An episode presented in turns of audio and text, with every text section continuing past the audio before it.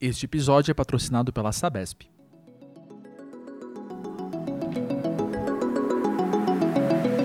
Olá, começa agora o Falação, o podcast que traz aqueles assuntos que não podem ficar de fora dos debates de comunicação. No episódio de hoje, recebemos Carlo Pereira, secretário executivo da Rede Brasil do Pacto Global. Ele viaja o mundo promovendo ações em prol dos Objetivos do Desenvolvimento Sustentável, conhecidos pela sigla ODS e não por acaso tema deste Falação. Como estão as coisas, Carlos, nesta época com menos aeroportos e mais trabalho de casa? Não, tudo bem. A gente está nessa pandemia, né? Uma coisa que de fato eu não queria que a gente tivesse, mas questão do home office, para mim, pelo menos, tem sido positivo no sentido de que, como você bem comentou, estou viajando bem menos e o que acaba sendo desgastante. É claro que eu tô sentindo falta de uma viagemzinha aí por, por prazer e não trabalho, né? Mas claro, né, André, muito preocupado com o que está acontecendo e que, que vai acontecer. Pois é, mas o papo hoje então é comunicação e os objetivos do desenvolvimento sustentável. Vamos nessa? Vamos lá.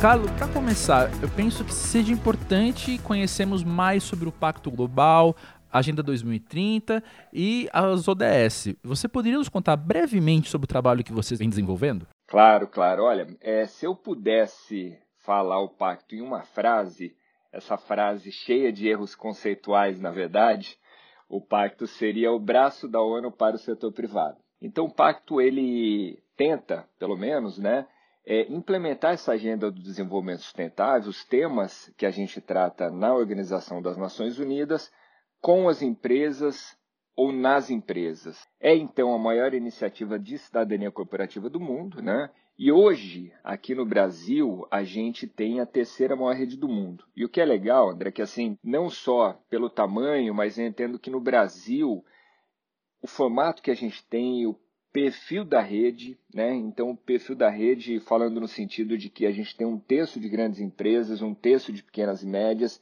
e um terço do que a gente chama de não empresariais, né? Então, entender o que, que a gente pode fazer com cadeia, o que, que as grandes empresas podem fazer, o que, que as pequenas precisam, o que, que a sociedade civil e os governos estão demandando. Então, está tudo ali dentro de casa, né? Tanto que todos os projetos que a gente faz, eles têm é, esses três setores da sociedade. Né? Uma coisa que acho que, que, é, que é legal comentar é porque falam, mas Carlos, peraí, você acabou de falar que é focado em empresas, e agora você está falando que tem governos e, e, e ONGs na, na rede, né?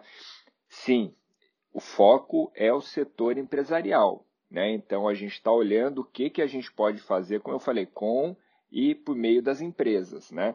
Só que isso não tira a necessidade da gente ter os outros setores da sociedade, primeiro e terceiro setores, dentro da discussão. Né? Então, só para dar um exemplo aqui, para ficar mais claro, a gente tem dos projetos que eu mais gosto, assim, que são as ações coletivas anticorrupção. E a gente tem duas ações coletivas hoje em andamento, uma terceira que está chegando agora, uma ali do setor de construção civil, que é bem vulnerável para isso, outro de limpeza urbana e agora petróleo e gás também está chegando. Né? E olha que interessante, a gente tem nesses grupos as empresas desses setores, mas a gente tem também, por exemplo, parceria com o Instituto Etos. Ou seja, instituições que vão aportar de maneira qualificada para essa discussão. Né? Então, por isso que eu gosto bastante. Fora isso também, para terminar de responder sobre o Brasil, o que eu acho legal é a representatividade que a gente tem também. Então, eu hoje é, tenho aí a, a, a, a sorte, eu diria, que é uma coisa bem bacana para mim como profissional, enfim, pessoalmente também, para além do pacto. Hoje a gente, então, preside o Conselho Regional das Redes Locais do Pacto Global e preside também o Conselho Global das Redes Locais. Então, a gente tem, tem assento no Conselho de Administração do Pacto, né? Isso é uma alegria para a gente, né? Porque, imagina, então, a gente tem a possibilidade ali de sentar com o secretário-geral da ONU, com pessoas como Paul Pullman, que é o vice-presidente ali do conselho, a Bola Desola, que é outra vice-presidente, enfim, empresários e, instituições incríveis ali, né? Então, para a gente é uma alegria. E aí é claro que quando estou lá, por óbvio, até pela força da posição, eu represento em um dos ambientes o, o, a região, né, América Latina e Caribe, e no outro todas as redes locais do mundo, mas é claro que eu acho que, como diz o ditado, né, é, é, é, é quem é visto é lembrado. Então eu, é, é, a gente acaba que traz muita coisa do global aqui para o Brasil, né? Então a gente está trazendo uma outra ação coletiva anticorrupção. A gente trouxe do global também uma pessoa que vai olhar o que a gente chama de SBT, né, que é o Science Based Targets, né, que é focado em carbono que é fundamental, ou seja, como é que as empresas podem estabelecer metas para redução de emissões, mas metas essas baseadas na ciência. Né? Enfim, então a gente tem trabalha com vários temas aqui, né? são seis principais temas: água e saneamento, energia e clima, direitos humanos e trabalho decente, ODS, agricultura sustentável e anticorrupção. Né? E temos também uma plataforma de ação focada em comunicação. Né? Então, são esses temas que a gente trabalha das mais diversas maneiras. E, para concluindo aí a tua, a tua pergunta, é, essa maneira vai desde a gente ter uma discussão nesse grupo, para montar então ali publicações, ferramentas, ou até mesmo traduzir uma ferramenta lá de fora, mas vai sim para o que a gente faz cada vez mais, que é fornecer impacto direto, né? que é o que a gente precisa. Né? Não dá mais para a gente ficar só discutindo, a gente tem que botar a mão na massa e oferecer impacto direto. Pois é, como você disse, a questão é colocar a mão na massa. Eu fico me perguntando então, por que as empresas não estão colocando mais a mão na massa. Eu penso que pode existir até uma certa dinâmica de alguns comunicarem que aderiram ao pacto, mas isso nem sempre é, resultar em ações diretas de práticas sustentáveis também. Você poderia contar um pouco mais sobre algumas resistências que podem existir na adesão ao pacto e também sobre uma postura mais ativa em relação às ODS? Não, sem dúvida. E, bom, é, frase que está bem na moda, né? Não quero passar pano para empresa nenhuma, né? Mas, é, olha, vamos pegar um pouquinho de história. Eu gosto sempre de dar um contexto histórico, né? É, a sustentabilidade, o desenvolvimento sustentável, esse termo foi cunhado em 72, né? Pensando aí, né? A nossa história é muito pouco tempo.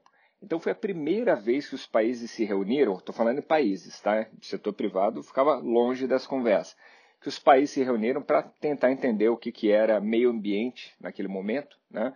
E até por isso que meio ambiente está tão. É, sempre que falam em sustentabilidade, muita gente pensa em meio ambiente diretamente, né? E aí então, é, naquele momento, pela primeira vez, se sentou para discutir questões ambientais. Né? Falou: olha, a gente não está legal, a gente está afetando aqui de uma maneira errada, equivocada, né? Vamos entender isso aqui. E aí a gente teve, 20 anos depois, aqui a Eco 92, que foi um marco importantíssimo. Então, dali saíram a UNFCCC, que é a agência da ONU que trata de mudança climática, saíram a, saiu a Agenda 21.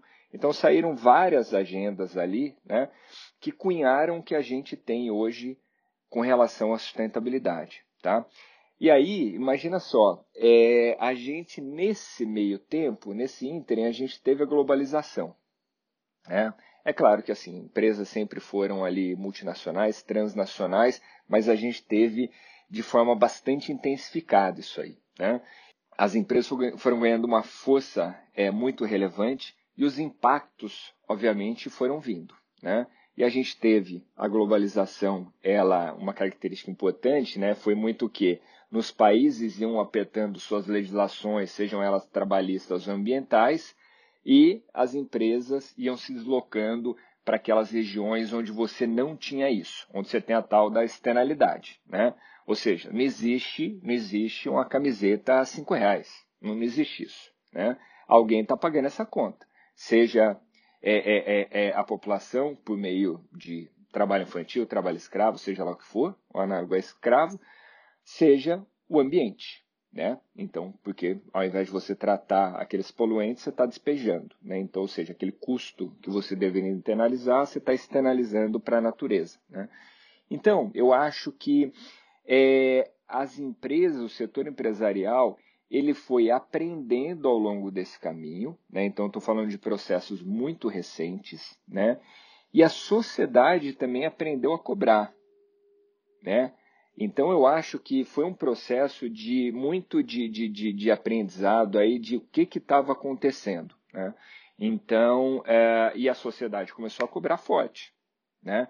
Vamos lembrar quando do início do Pacto Global lá em 2000, foi nessa época mais ou menos que teve aquele escândalo de trabalho infantil da Nike, né?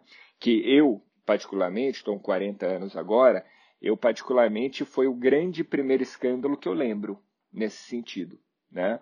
E tanto que assim, é, é, é lembro de um monte de gente que ficou muito tempo ou até hoje não compra da marca, né? Por conta daquilo que teve. E o, o, o Kofi Annan, que criou o pacto, foi cobrado, foi cobrado. Tanto que ele falou, e aí entra um pouco na tua pergunta, ele falou, olha, é, eu não quero trabalhar só com os anjos, né? eu não posso trabalhar só com os anjos, né? porque, primeiro, se eu for trabalhar com empresa que não tem nenhum impacto, vai ser difícil de achar. Né? É, vai ter algum tipo de impacto. Agora, é, e se for trabalhar só com aquelas que são líderes em sustentabilidade, líderes nos temas, aí também não tem necessidade de você criar. Então eu acho que ali a nossa razão de existir é essa, é um pouco na sua pergunta, né? É de mostrar para as empresas que os impactos estão ali, né? Mostrar para as empresas que encontrar outras maneiras de não promover esse impacto e continuar com o negócio delas é mais interessante.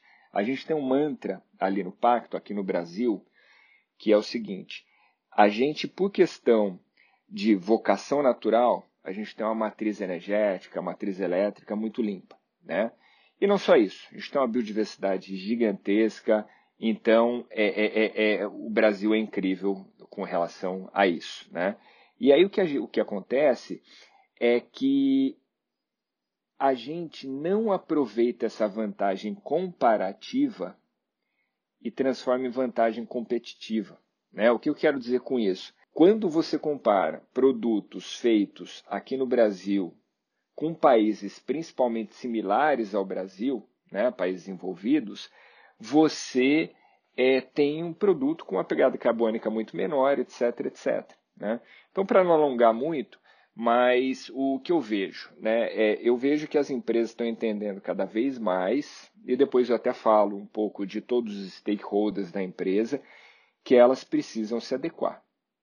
Tá? Eu acho que teve de novo esse processo de aprendizagem, né? elas é, passaram a entender, seja por força da, força da lei, seja por força da sociedade, né? de cobrança da sociedade em geral, passaram a entender melhor que não dá para ficarem fora dessa agenda e estão entrando, estão entrando. Então você vê que no pacto é, a gente tem um, um, um, nível recorde aí de empresas né, aderentes e tem que cumprir determinadas coisas, e em outros movimentos também.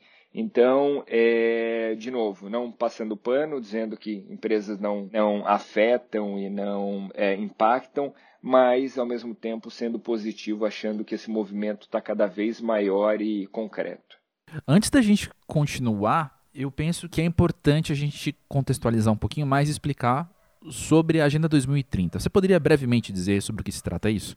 Bom, a Agenda 2030, ela, enfim, é um marco para a humanidade, né? A gente teve a Agenda do Milênio, que foi a maior agenda anti-pobreza da humanidade, e pela primeira vez que a gente teve uma agenda naquele, tipo, né? Em, em que sentido? Né? Uma agenda pautada em indicadores e metas muito claras, tá? E ali em 2012, Rio Mais 20, a gente aqui no Rio, é, teve uma discussão muito grande do que seria o pós-2015, ou seja, a agenda do milênio foi de 2000 a 2015, o que seria depois de 2015. E aí então entendeu-se que deveríamos ter uma agenda mais ampla, né? Por quê? Porque aquela, como eu disse, era a agenda antipobreza. Essa agenda 2030, ela é uma agenda cujo lema é não deixar ninguém para trás. O que, que significa isso? É, olha, por exemplo, adoram comparar Brasil e Suécia. Né? E Suécia é um país, de fato, incrível, indicadores socioeconômicos incríveis, ambientais incríveis, mas mesmo na Suécia tem muita gente sendo deixada para trás. Tá? Mesmo na Suécia, apesar de ser um país que equidade de gênero é muito melhor do que a média global, ainda tem problema, não atingiu a equidade. Né? Então, mulheres estão sendo deixadas para trás. A gente tem, enfim, várias outras questões ali, como qualquer país, né? que população está sendo deixada para trás. A gente está vendo agora, né, a questão, por exemplo, Estados Unidos, maior economia do mundo, né, mas olha a quantidade de gente que não tem acesso à saúde. Né?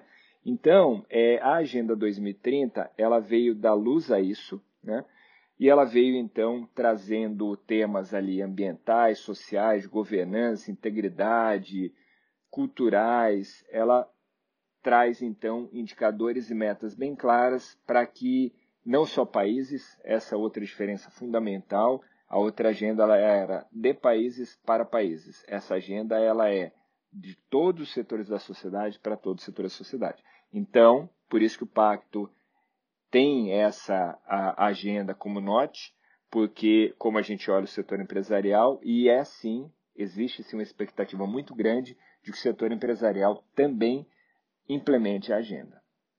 Dito isso, então, eu queria muito te perguntar como que a pandemia do Covid-19 já afetou, se ela afetou de alguma maneira, né? Mas eu, eu, meu palpite é que, de alguma maneira, sim, a gente vai ter que rever algumas coisas, né? Uh, mas, enfim, como que você tem notado que ela já afetou a Agenda 2030? É, afetou muito, né? A pandemia ela vai empurrar, isso é uma tristeza para a gente aqui na região, pelo menos 50 milhões para extrema, 50 milhões de pessoas, desculpa, para a pobreza e 14 milhões de pessoas aproximadamente para a extrema pobreza, né? E ela vai deixar muita cauda longa, principalmente aqui na região, né? Então a gente está falando da pobreza, a gente está falando da fome, Ainda ontem estava falando com Daniel Souza, né, da Ação Cidadania, do Betinho, né, e, e ele estava me falando os números da fome no Brasil, como já tem aumentado e como ano que vem vai ser muito pior. Né? Fora isso, André, a gente tem questões, por exemplo, é, de saúde mental. Né? Então, isso aí vai deixar uma cauda longa. A OMS está tratando esse tema como transtorno pós-traumático coletivo, né? ou seja, como se fosse uma guerra, como se fosse um grande desastre natural, que de fato é. Né? Então, enfim, muita gente perdeu seus entes queridos, a gente está com essa, essa privação da liberdade, né? E, e, e deveria, né? Deveríamos estar, pelo menos, né? Então, está é, tá afetando muito fortemente a Agenda 2030, sim. Né? Pensando no jogo de tabuleiro, ao invés da gente avançar algumas casinhas, a gente está retrocedendo algumas casinhas, infelizmente. É, vejo algumas coisas positivas também, tá? E mas enfim, mas disso eu falo um pouco mais tarde. Uma coisa que eu fico pensando às vezes é que talvez para nossa geração um dos impactos diretos dessa pandemia é a questão da gente sentir na pele o quanto tudo é muito imprevisível, né? O quanto todos os planos podem mudar a qualquer momento. E eu penso que quando a gente fala de sustentabilidade nesse contexto, a gente fala também sobre mitigação de riscos, né? Porque as coisas podem estar bastante interligadas. Eu adoraria ouvir mais sobre isso de você. Como que você tem entendido a imprevisibilidade, a sustentabilidade e a mitigação de riscos? Olha, é, tem uma, uma frase bem década de 80, 90 que eu gosto muito, né, que fala é, que todo mundo tem um plano até tomar um murro na cara. Né? Essa frase é do Mike Tyson, né?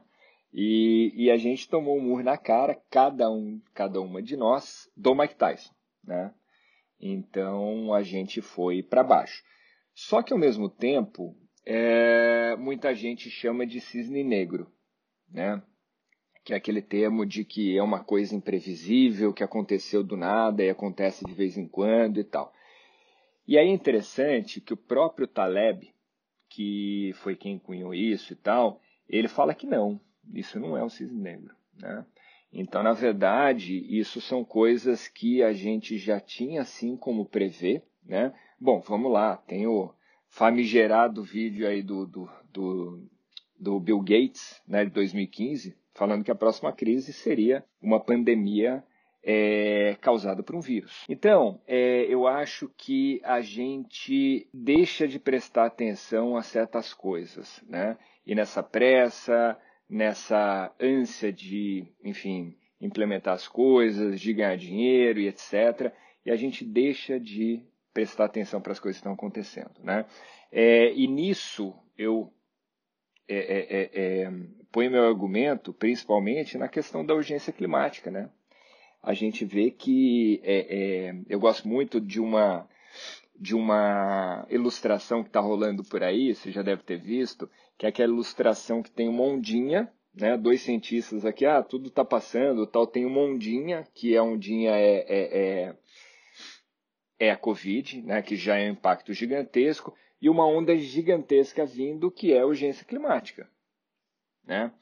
Então, é, você vê que os dados estão aí. Tanto que o que eu acho que está saindo de positivo, se é que a gente pode ter alguma coisa positiva nessa agenda é a gente ter voltado para o século XV, século XVI e voltado a acreditar na ciência. Carlos, eu fiquei curioso. Você deu a dica que você via coisas positivas também que estamos aprendendo com a pandemia. Vamos falar um pouco mais sobre elas? Vamos, vamos lá, né? É, como eu comentei, acho que a gente retrocedeu alguns séculos positivamente no sentido de que voltamos ao Renascimento e voltamos a acreditar na ciência, né?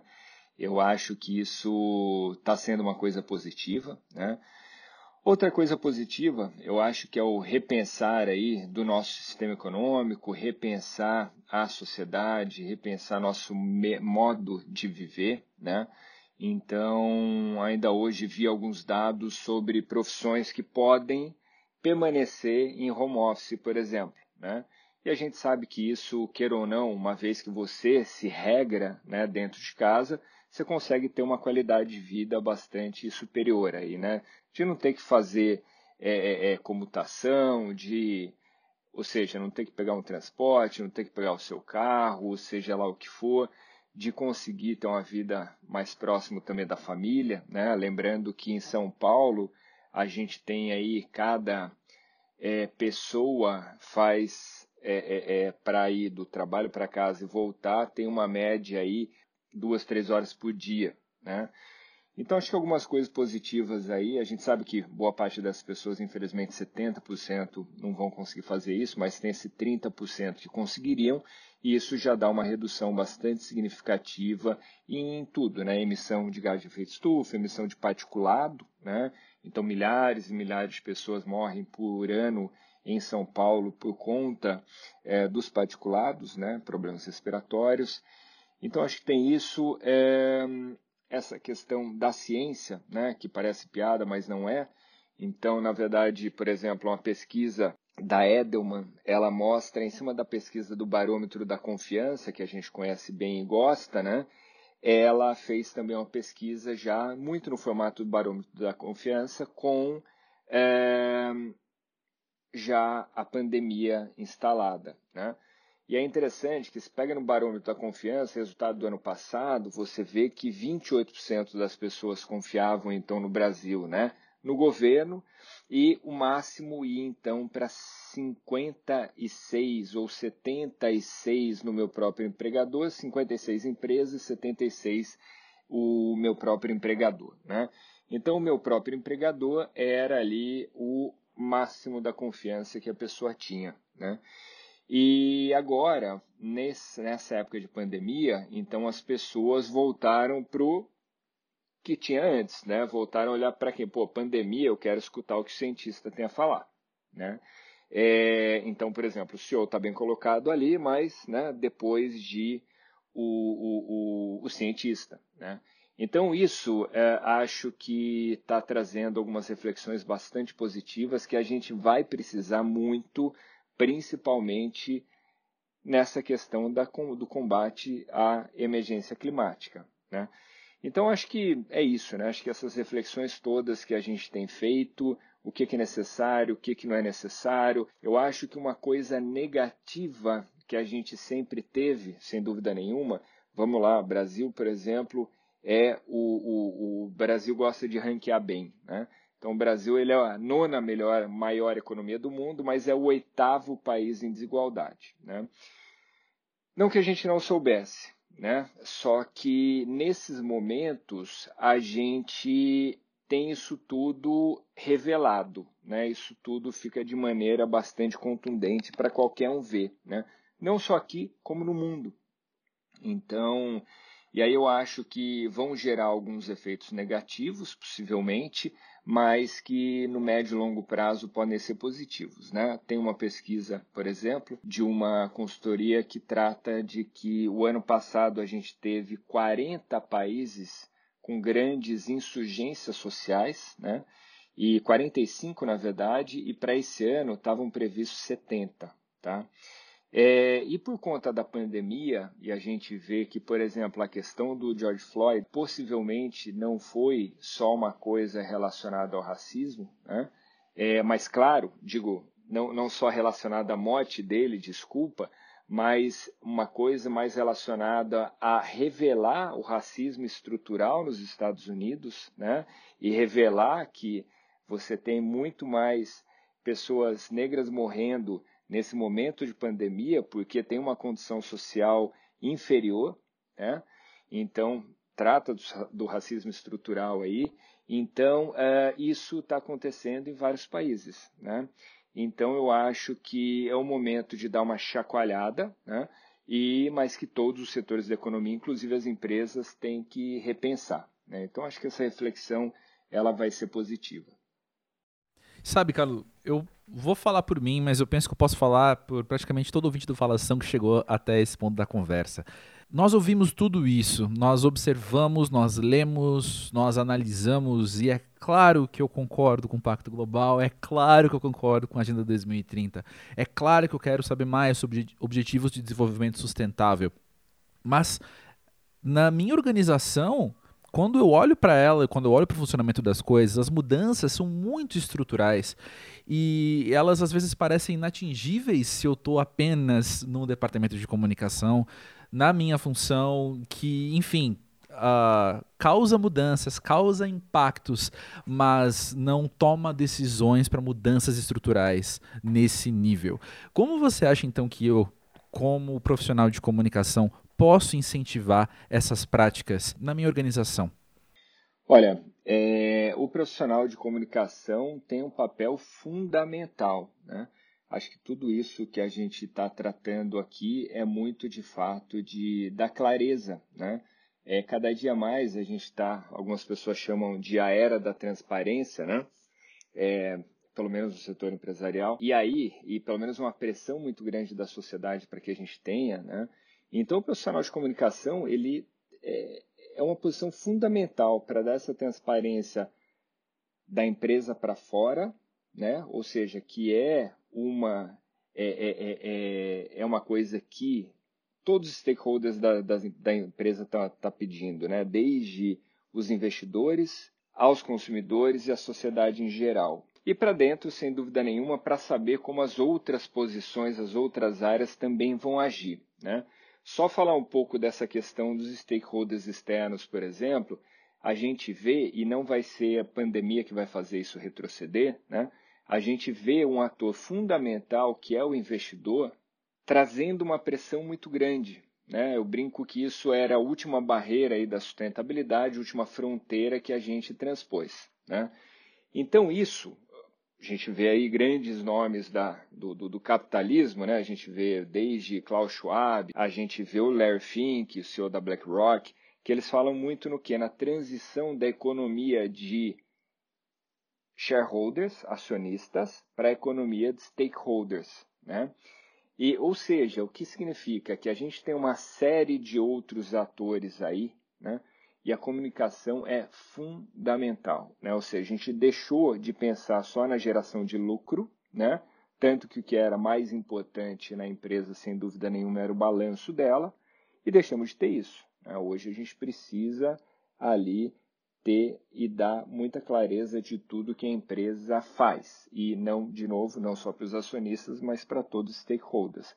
O Larry Fink, que vamos lembrar que não é nenhuma empresa de investimento, nenhum fundo de investimento de nicho, né, o maior do mundo, são 7 trilhões de dólares, alguns PIBs brasileiros, né? E ele fala bem claramente nas últimas cartas dele, né, então o senso de propósito, propósito lucro e a desse ano, fala muito de clima, ele fala muito claramente, as empresas que não tiverem um propósito claro, sendo esse propósito não alinhado ou, ou não somente com relação à geração de lucro, né, vão estar fora do meu portfólio. E quando um cara desse fala, o mercado escuta. O mercado escuta. Pois é, e eu, eu, penso que agora é uma hora legal também de conversarmos sobre a SEC, a Comissão de Engajamento e Comunicação do Pacto. Como você tem visto a importância da atuação da SEC? Olha, a SEC foi uma gratíssima surpresa, né? Porque quando a gente é, começou a SEC, eu não tinha muita clareza do que seria feito ali, né? Eu vi que, claro, é sempre bom a gente ter uma coalizão ali de pessoas discutindo determinado tema, seja ele qual for, sempre saem coisas boas, né?